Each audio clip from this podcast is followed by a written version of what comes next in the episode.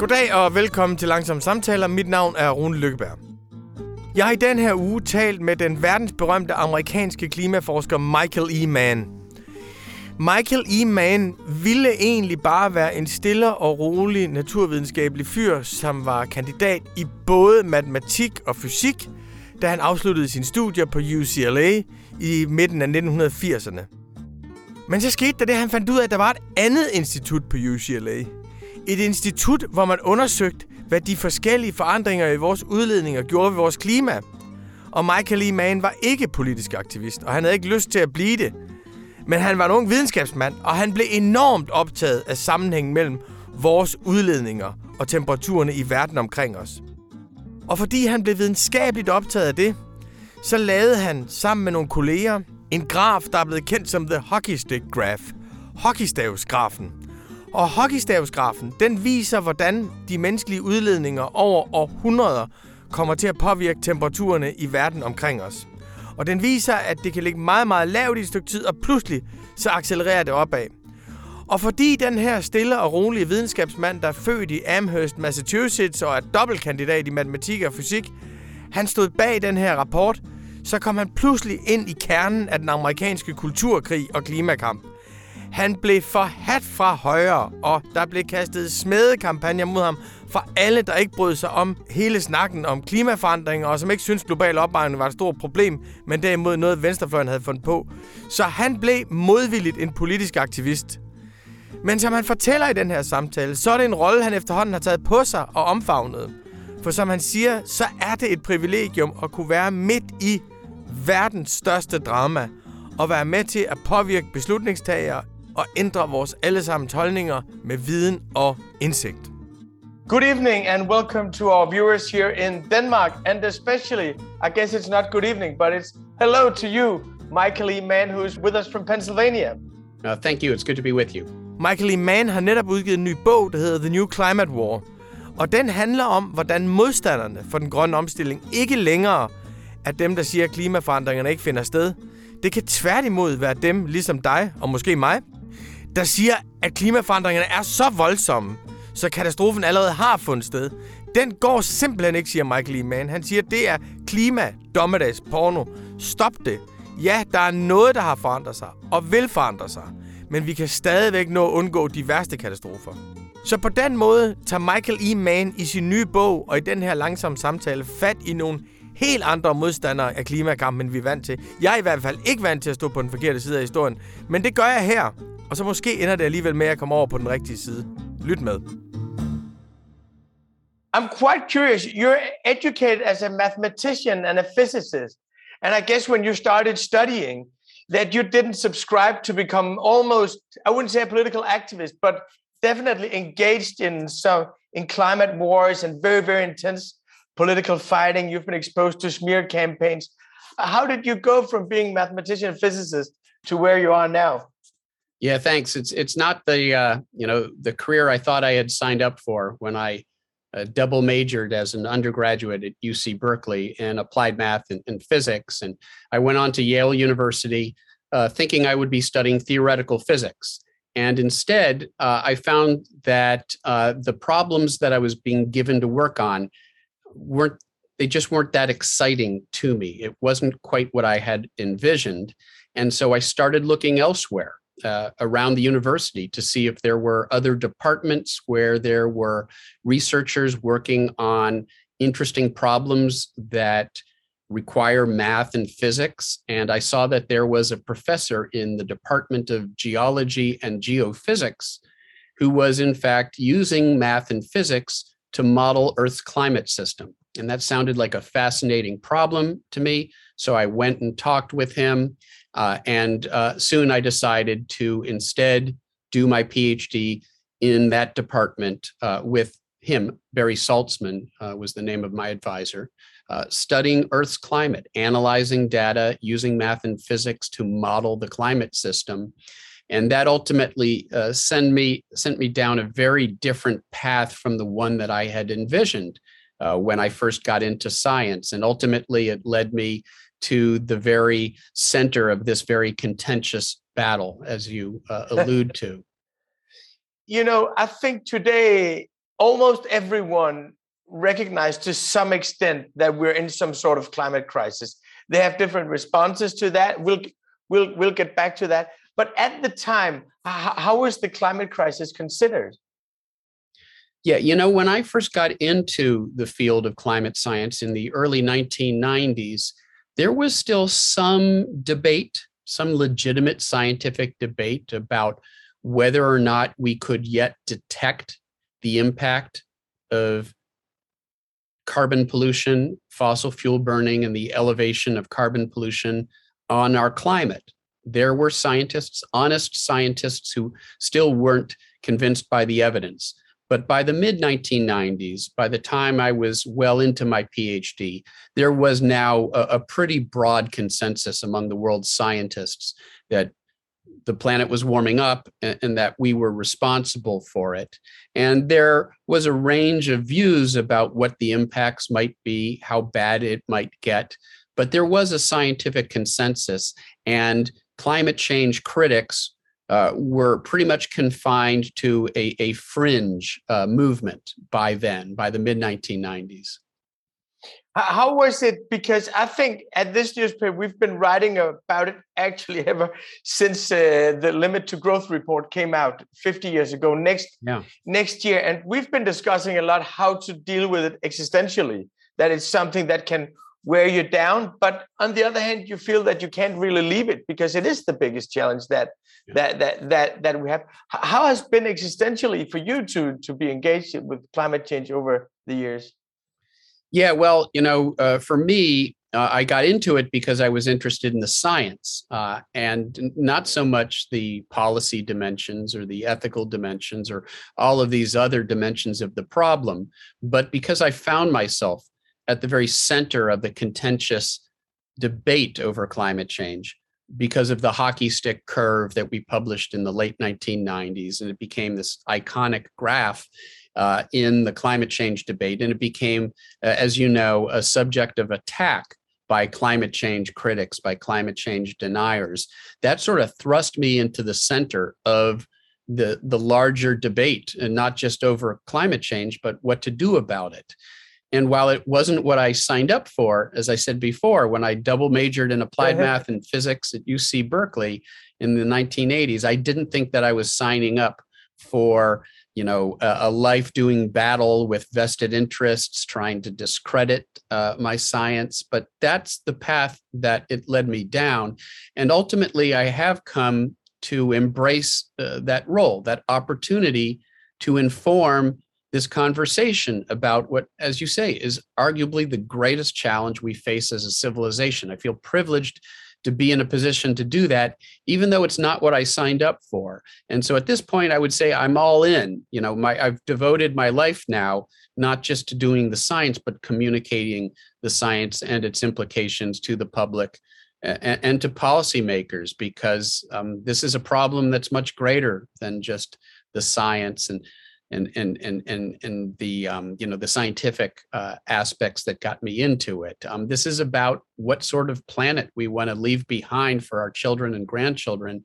and the fact that there's still time to make sure that we we don't essentially destroy the world for future generations.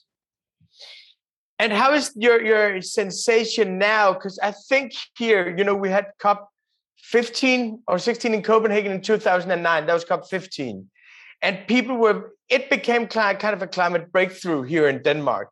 Yeah. we, we we never had a big climate denialism movement here. It was always you know there was this one uncle at every family party who said well it's always been going up and down. But it was never a contentious issue. It, it really was and it isn't today. You know even our right-wing populist party they subscribed to the 70% reduction goal in 2030 so it was it was never contentious like this here there are conflicts of interest, which I guess you have in all societies. But I think here we've been hoping for many years that that we would be doing better, and we can see that overall the curve is flattening. But right now, here, I think after COP26, there's a little depression. There's a little. Well, we're already uh, we're we're already into this decade that's supposed to be so so dramatically uh, so dramatically uh, important and we cannot even pay to the southern countries We cannot even agree on a loss and damage deal. What's your sense of the situation now? I know this is a big question. Yeah. Well, you know, it's it's it's funny because back in 2009, uh, people were re- referring to it as Hopenhagen. yes. Because there was so much hope about what would be accomplished uh, in Copenhagen. And uh, as you know, there was this assault in the weeks leading up to the Copenhagen summit. Um, these uh, stolen emails that were released by climate change deniers, uh, and they took you know various words and phrases, including you know emails that I had written or that I had received, and tried to take them out of context to make it sound like the science was fudged like uh, you know climate scientists were making it all up like it was some big hoax and they got many media outlets to buy into it i mean ultimately uh, all of the claims have been discredited there have been numerous you know investigations reports um, and you know uh, the, in the end, you know, what they've shown is that there there were, were no improprieties by the scientists. The scientists weren't fudging the data. This was just a misrepresentation, but it was used to try to hijack the Copenhagen summit, distract uh, the politicians from the matter at hand. And, and some people feel that um, it, it played a role in sort of ultimately sabotaging uh, the Copenhagen summit. And, and so we didn't get nearly as much progress as we had hoped for. Now, you know, that was COP21. Now it's 10 years later, COP26, Glasgow. We're 10 years farther down the road where we've been continuing to burn fossil fuels and elevate uh, the levels of carbon pollution in the atmosphere. Uh, we've started to flatten that emissions curve, but that's not enough. We've got to bring it down. and We've got to bring it down quickly within the next 10 years, halfway down. We've got to cut those carbon emissions in half within 10 years if we are to stay on a path that avoids uh, one and a half degrees Celsius warming of the planet, beyond which we, we see some of the worst impacts. We're likely to see some of the worst impacts. So, you know, Glasgow, we didn't get as much as we might have wanted. Uh, a lot of people would have liked to have seen um, a uh, you know a ban on new fossil fuel infrastructure a commitment by the countries, um, the participating countries, to no longer provide any subsidies to the fossil fuel industry, um, a phase out of coal within the next decade.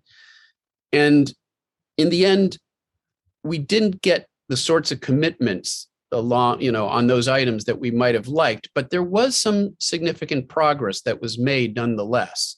Uh, there was, you know, uh, sort of pretty late in the negotiations an agreement between the world's two largest carbon emitters, the US and China, to really now prioritize uh, measures to address the climate crisis. Uh, India finally came in with a commitment to bring their carbon emissions to zero, um, not you know within a couple decades as we need to happen globally, uh, much later in the century, 2070. But that was you know the first time that they've committed to decarbonizing their own economy, and so if you look at sort of what was agreed uh, upon in Glasgow and you total the impact of all of the agreements that are now on the table and you crank the numbers, the projected warming is now starting to come in under two degrees. Going into Paris in 2016, we were headed towards four degrees Celsius. Now, if you take all of the commitments and you total them up, it looks more like two degrees Celsius. That's not good enough we've got to keep it below one and a half Celsius. But it is progress, and there is a commitment for the countries to meet again uh, within the next year. We're not going to have to wait four years or five years. There's going to be another meeting within a year to try to uh, see if we can ratchet up those commitments by the US, by uh, China, by India, and other countries. And so I think there's this feeling now that we are starting to make some progress but we have much more progress to make. And by the way, it's one thing to make a commitment at a meeting. Yes. It's it's something else to live up to that commitment. And so some of these countries, including the US, that have committed to decarbonizing uh, their electricity sector within the next decade are still building new oil and gas pipelines. And that is inconsistent with this commitment to decarbonize the economy. So there, there's a lot more work that needs to be done. And I can understand the frustrations of some people, especially youth climate protesters who expected so much, who, who who who wanted um, you know wanted to see you know monumental progress made because this is an existential threat to the planet that they are living in and that they are inheriting um, and and it's understanding that they were disappointed that there wasn't more that was achieved but at the same time we did make some progress and we can build on that progress. So what i like to say is let's not throw out we have an expression in the in english uh, throw out the baby with the bathwater. Uh, let's not overreact and say well that's it.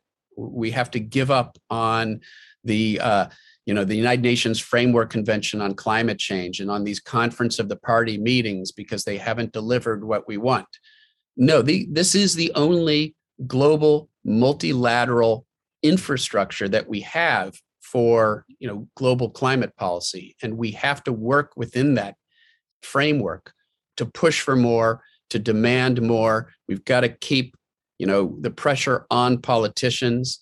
But you know let's not give up on this process. It is starting to provide uh, to produce dividends i think we have a, a, lot of people here including myself at times i change my mind all the time about this subject uh, uh who sometimes we would say well we actually believe that the financial sector can help can help us perform this green transition. It's a new role of finance in history yeah. to, to be a vehicle of some um, change you cannot achieve politically. So at times, and Bill McKibben, who's quoted in your book, uh, he's very enthusiastic about this that you must put pressure on BlackRock to have them change their investment from black black energies to, to green energies. So we think, well, actually, if we move every if everyone moves together, the states and the financial sector at the same time, but then we're in this energy crisis, and you see that the oil stock is, is going up again. And there was an interview with an investor in the Financial Times the other day who said it was such great business for him to invest in oil because nobody liked it. So they, they didn't realize what kind of a big business opportunity it was. You, you, you speak of this in the book as well, how, how Goldman Sachs and some of the big financial institutions are part of this how reliable partners are they in this transition? Because I think that we need them. We cannot do it without them, but can we trust them?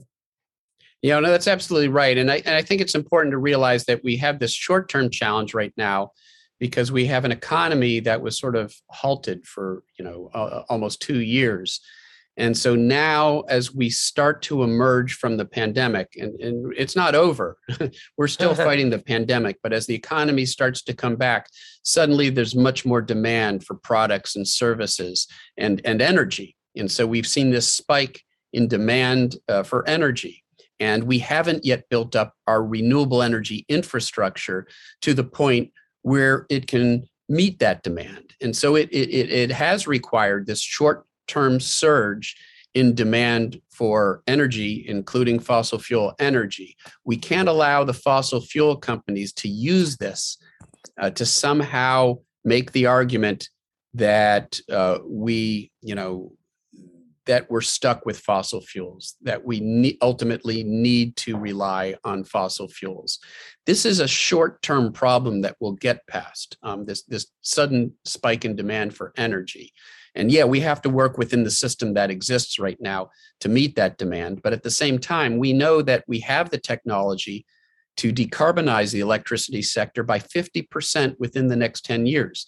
As you allude to, though, we can't do it on the backs of governments and individuals alone. We need big business to be working with us, and the finance sector in particular. We need to see, uh, you know, the, the major banks and, and finance firms to end their support for new fossil fuel infrastructure. And we've seen some movement in that direction. We've seen commitments from BlackRock and uh, you know Bank of England and, and others um, to to to stop funding new fossil fuel infrastructure. But we need, you know, if you look at uh, what the International Energy Agency has said, they've said that if we are to keep warming below that dangerous one and a half degrees Celsius, there can be no new fossil fuel infrastructure now. So that means we require a much greater commitment than we already have from the finance sector to truly end the financing for new pipelines, for new coal fired power plants. Um, governments can't do it alone, individuals can't do it alone.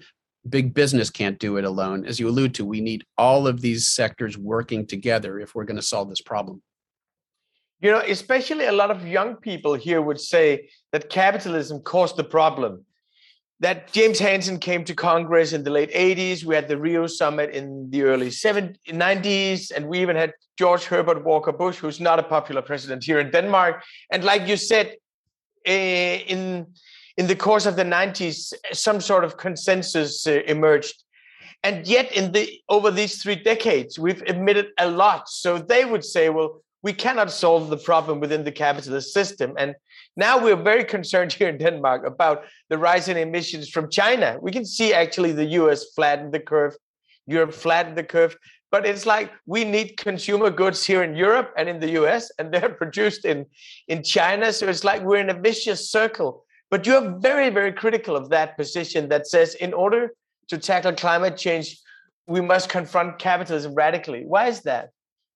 Well, you know, I, I do say in the book, and I and I do believe that ultimately we do have to grapple with this fundamental question about, you know, whether a resource-driven global economy is compatible with a sustainable existence on this planet. Ultimately, we need to confront that um, that that challenge. Uh, and arguably, we need to move away from a resource-driven global economy and the idea that infinite growth, especially economic growth, especially when it depends on on natural resources, can somehow be maintained uh, on a finite planet with finite resources and a very delicately balanced ecosystem um, whose stability we require for our existence. As I like to point out, there is no economy on a dead planet. um, and so that's so let's recognize that that we we need to move away from an extraction resource driven global economy but at the same time we need to attack the climate crisis now. We've got to lower our carbon emissions by 50% within this decade. And I don't think that we're going to be able to achieve a fundamental transformation in the global geo uh, eco political environment on that time frame. So we will have to work within the constraints of the system that exists to accomplish that. And so I guess where I come in on this is let's work to change the system for the better. And that may ultimately mean moving away from neoliberal economics. Uh, I fully accept that. But at the same time, we've got to work within the system that exists right now to achieve this massive decarbonization that we need on a very short time frame. And so that's where I do think that market, you know, mechanisms are important tools. Carbon pricing, obviously subsidies for uh, renewable energy and other market measures to, to help move us in the direction that we need to go. Um, so I think it's possible to to to sort of both recognize that we need to change the system ultimately, but at the same time we need to work within the system that exists right now. Yeah, and and the systemic change must be internally that you must improve the systems to its maximum and then you can sort of transcend it or or because of the time you know it's not like all other problems in human history where you can say now we have 10 years of battle and then we, we must progress every single year and we must better ourselves every single year. One thing that's been very difficult for us here at this newspaper is how to talk about climate change because on the one hand, you want to recognize that a, young, a lot of young people, I have kids that are 16 and 19, that they're very scared about what's happening to, to the planet. And you know, here when you see what's happened in Germany this summer, that people couldn't stay in their houses. Yeah. And I, funnily enough, people here also find it terrifying to see what happened to the subway in New York because they think of New York as part of our world. And this sense that we're all of a sudden exposed to forces that are beyond our control. And our very advanced civilization seems so minute and fragile. Uh, so that and and you know you have to recognize the fear that these young kids have and that I have myself actually as well. But on the other hand, you we must not be what you refer to with a wonderful expression. We must not produce climate doom porn. Uh, so, so how, how, how should we deal with this very, very delicate balance?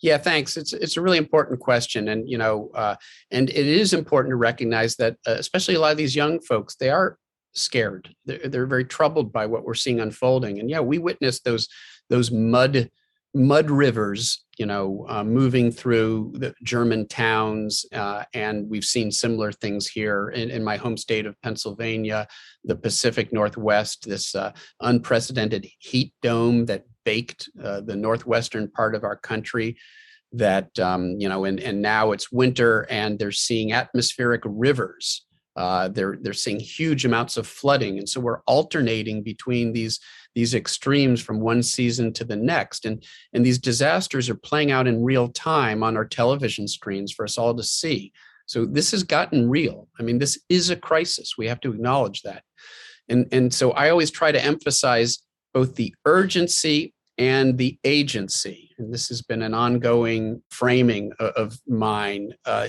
it's absolutely urgent. We have an emergency on our hands.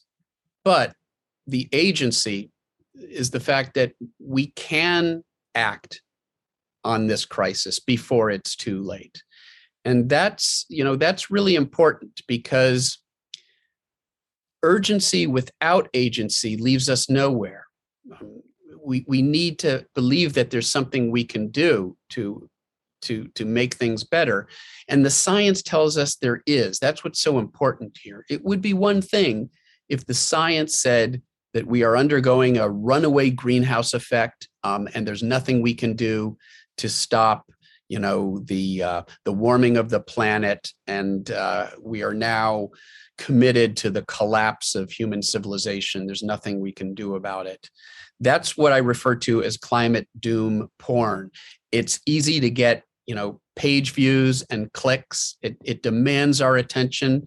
These, you know, dystopian headlines um, that uh, speak of collapse and doom. It sort of gets our blood pumping. It gets our adrenaline going. Um, and so, uh, too often, we do see framing that sort of draws upon that. It draws people in. It gets lots of views. Um, it sells lots of magazines and newspapers and books, but it's premised on, you know, a false assumption, uh, an assumption that we're already committed to unstoppable and disastrous planetary warming. The science tells us otherwise. As I like to say, the truth is bad enough. We don't need to make things up. The scientific truth is bad enough. And we're seeing that truth. We're seeing it play out. This is bad, and it will get worse if we fail to act.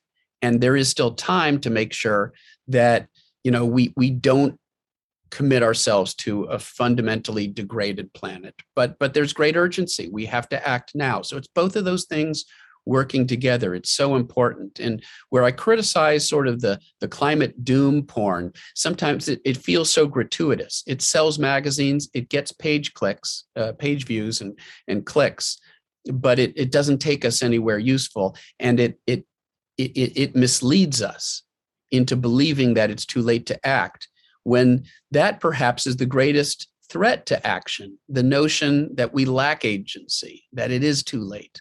So it's really both the science, what the science has to say, and just what common sense has to say about the importance of pairing the urgency with the agency.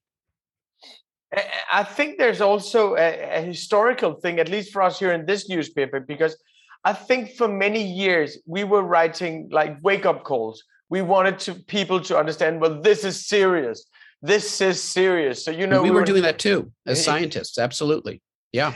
And you know, we would be doing all these front pages with the planet and all the pictures of burning and and flooding, and, and that was kind of an exclamation point because we had this sensation that journalists often have that we are the only ones awake and that all the others are sleeping. And now we're in a different state. So so and and that makes it harder actually to communicate that we must recognize that there will be changes. It's not a bad that we are going to win and they're going to go away once and for all the climate changes. Yeah. But we can still make it a livable planet. So, so it's more difficult than anything I ever experienced in, in journalism uh, before. What, what are your suggestions for, for how we should think about and write about it? Yeah, you're no, you're absolutely right. There's um, uh, we do need to treat this topic with some nuance um, because it's simultaneously true that it's really bad. What we're seeing is really bad, and we're not doomed. It's possible for both of those things to be true at the same time. And too often we sort of treat it, and, and I'm not blaming journalists, I think it's just human nature to try to simplify things, to try to ca- categorize things. So, you know, it's it's either you know, uh, Copenhagen, I mean, uh, Glasgow with, with has to be either a, a, a, a, total success or a total failure, when in fact it was neither. It was somewhere in between. And our predicament is somewhere in between. It's not the collapse of civilization. That's not what we're facing. But it's not good either. There's a lot of harm being done. There's a lot of damage being done. There's a lot of suffering already. You know, so by some measure, dangerous climate change has arrived. If you if just, all you have to do is watch those images that we saw this summer of the devastation of entire towns being devastated, people losing their lives in floods and wildfires and heat waves. Um, you know, dangerous climate change is here. Let's recognize that. But let's also recognize that you know it, it, it is still possible to keep the impacts within our collective adaptive capacity. If we prevent the warming from continuing, if we stop things from getting worse, then we do still have it within ourselves to adapt to the changes that are baked in. There, there's, there, you know, there, there are changes now that are baked in that we're going to need to deal with. The elevated risk of extreme weather events, we're stuck with that now. The challenge is to make sure we don't make it worse, because if it gets worse, then at some point we do start to leave that sort of um, that that range of adaptive capacity of something that we can adapt to using the resources and the resilience and the infrastructure that we have. Um, but there are all sorts of problems that uh, this feeds into injustices, social inequality, climate justice, the fact that those who are witnessing the worst impacts of the problem had the least role in creating it. They weren't the major carbon emitters, and they have the least wealth and resources and infrastructure to, um, you know, to protect themselves from the consequences that we're already seeing. So this goes beyond, you know, science and economics and policy. It becomes about ethics, um, and and that's where I think the youth climate movement has been so important because it's reframed this issue where it truly belongs um, you know our ethical ethical obligation not to destroy the world uh, for our, our, children and for other people around the world who had very little role in creating this problem that we in the industrial world created with our profligate you know uh, mining of resources and production of carbon pollution and, and i think the young people they're also obligating us you know that that they still actually Greta Thunberg, she's still appealing to the grown-ups. You know, she's still actually she started out in front of the Swedish Parliament with this sign saying, I, am striking for, for climate. And yeah. they still believe in the system. And actually, everything they do uh, the, the, the large climate movement. You you have fringes that are radicalized, but they they show us that they still trust that we will be able to manage it. But there's another aspect about this uh, climate movement that you're quite critical of, and I think that will be helpful to for this newspaper as well to think about. It's this moralizing about the individual choices that and and this is also I think difficult because I find it very important to signal to my surroundings and, and my kids that I make choices yeah. that are responsible to the situation that they're in and the, their futures. And so, you know, I, I, it's very important for me that they see that I, that I sacrifice something, and it gives me a lot of pleasure. You know, it's not like it's not big suffering for for me. Yeah. Yeah. But on the other hand, you know, there are parts of my family, we're a family from the countryside, that, that definitely don't respond very, very optimistically to, to, to these signals. So how do you think we should go about these individual choices and how we present them to each other, whether we eat meat or drive an electric car or whether we take the flight on vacation? Yeah, thanks. It's it's such an important conversation, and again, it's one of those things where it's so easy for us to sort of um, simplify it as an either or. It's either individual action or it's systemic change. Um, and and and this idea that it's all or nothing um, and you know and, and sort of uh, it's easy to caricature um, uh, the sort of the the issue of um, individual lifestyle choices. Um, obviously nobody's saying that you have to live off the grid in a shack and you know and farm your own food and use no electricity. I mean you know that we have to you know once again live within the system that exists even as we try to change that system for the better. And so i think you, you put your finger on you know what i think is the right approach here we should try to signal to others through our actions um, you know the importance of, of living sustainably and making choices. I you know and, and and again using the positive example being the change that you wish to see in the world and making changes in your lifestyle that hey they save you money they make you healthier they make you feel better and they reduce your environmental footprint and your carbon footprint and they send a signal to other people a positive signal to other people that's all important to do what we can't allow, though, is first of all, for polluters to pretend that it falls entirely upon us, that somehow it's all a matter of individual action.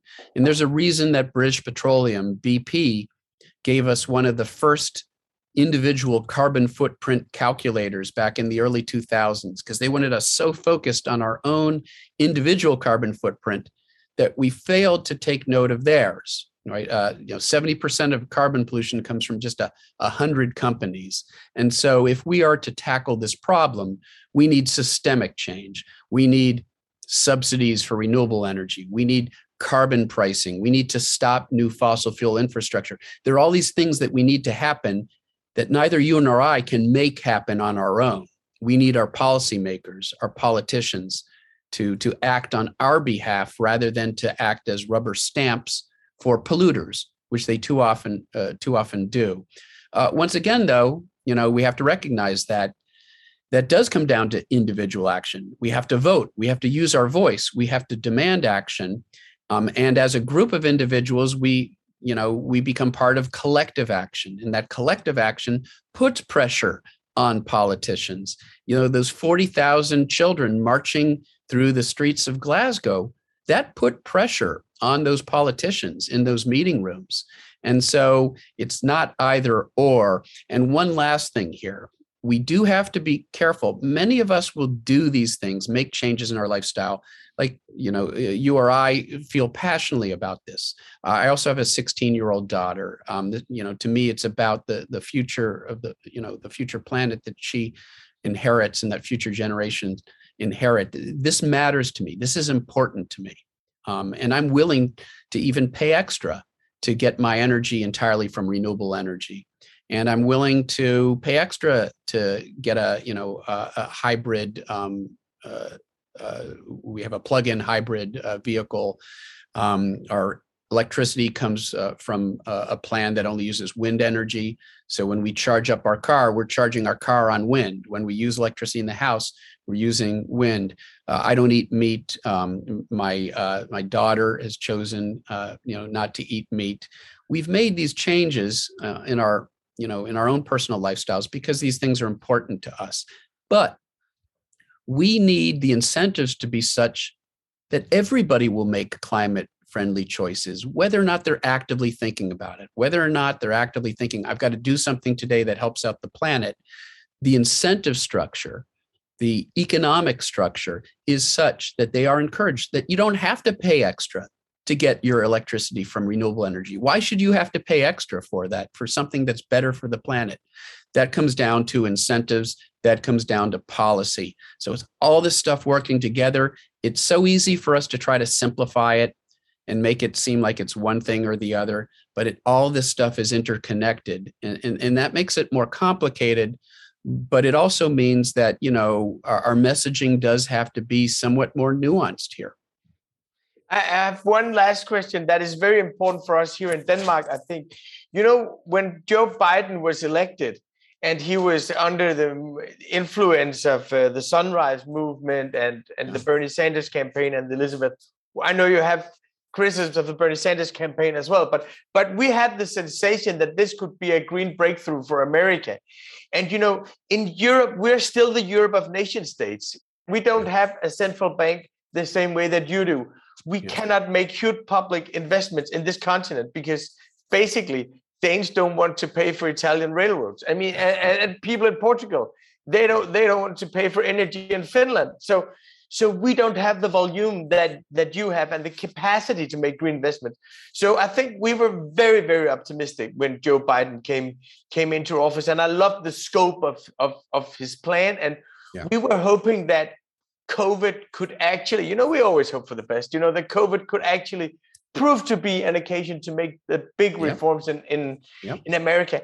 The great now, reset. Yeah. yeah. Now, you know, less than one year in, I'm, I'm not so sure. How, how do you see the the politics of, of the green transition in America? Yeah, and so no, I I do I I think that uh, you know Sunrise Movement and Bernie Sanders uh, they played a really important role here, um, and the grassroots pressure that they, you know, put on uh, Joe Biden ended up uh, forcing him to take a more proactive stance on climate than I think he otherwise would have. And so that was all really important. Um, in, and we did see Biden come in with a bold climate agenda. What he's run into uh, are the same obstacles we always run into the fossil fuel industry and the right wing uh, plutocrats and you know institutions that basically advocate for them um, have used the immense power and uh, influence that they have at their disposal to try to block these things. Courts have been loaded with with conservatives after four years of the Trump administration.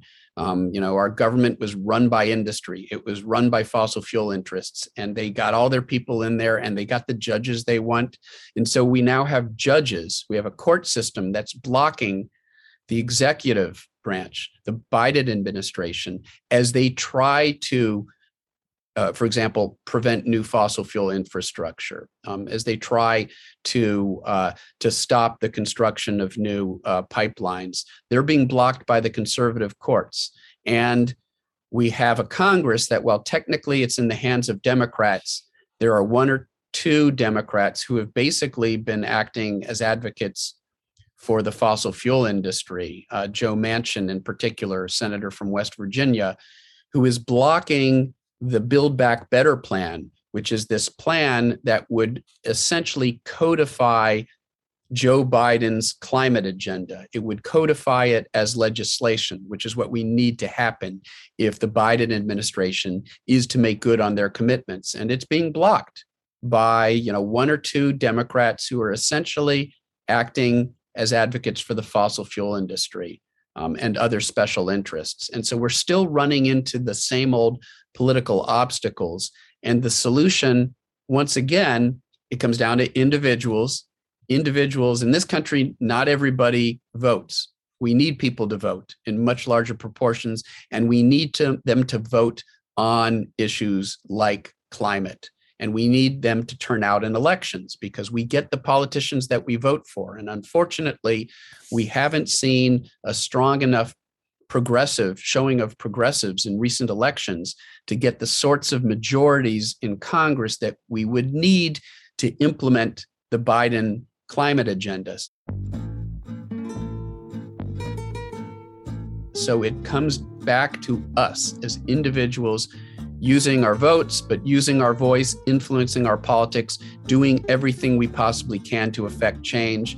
And once again, you know, um, youth climate uh, advocates and you know movements like the Sunrise Movement um, are putting pressure on politicians. We need to keep that up because we're not there yet. And they're seeing a lot of pressure from the fossil fuel industry. That means we've got to put even more pressure on them to overcome that.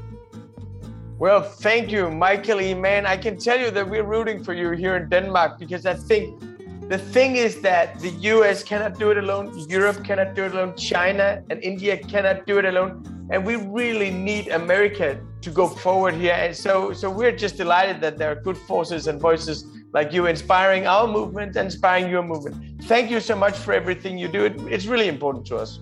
Well, well, thank you. Thanks to you for all you do. It's so important to uh, to get this message out, and I really appreciate the the communication efforts that you've undertaken here. So, thank you. It was my pleasure.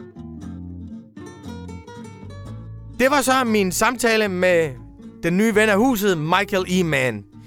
I næste uge, der har jeg talt med en, som jeg efterhånden godt kan tillade mig at kalde for en gammel ven af huset. Det er nemlig professor i politisk teori ved Cambridge University, David Runciman, som også er vært på den efterhånden meget lyttede podcast Talking Politics. Det er nogle år siden, jeg interviewede ham første gang, og vi havde besøg af David her i Danmark, da han udgav bogen How Democracy Ends, som vi oversat til dansk. Nu har jeg taget fat i David igen, og det er for at høre, hvordan han ser verdenssituationen lige nu. Og for at få ham til at forklare, hvorfor han, når han ser på, hvordan verden enten er ved at blive helt fantastisk eller ved at bryde helt sammen, er gået tilbage til Thomas Hobbes og hans bog Leviathan. Jeg håber, vi høres ved.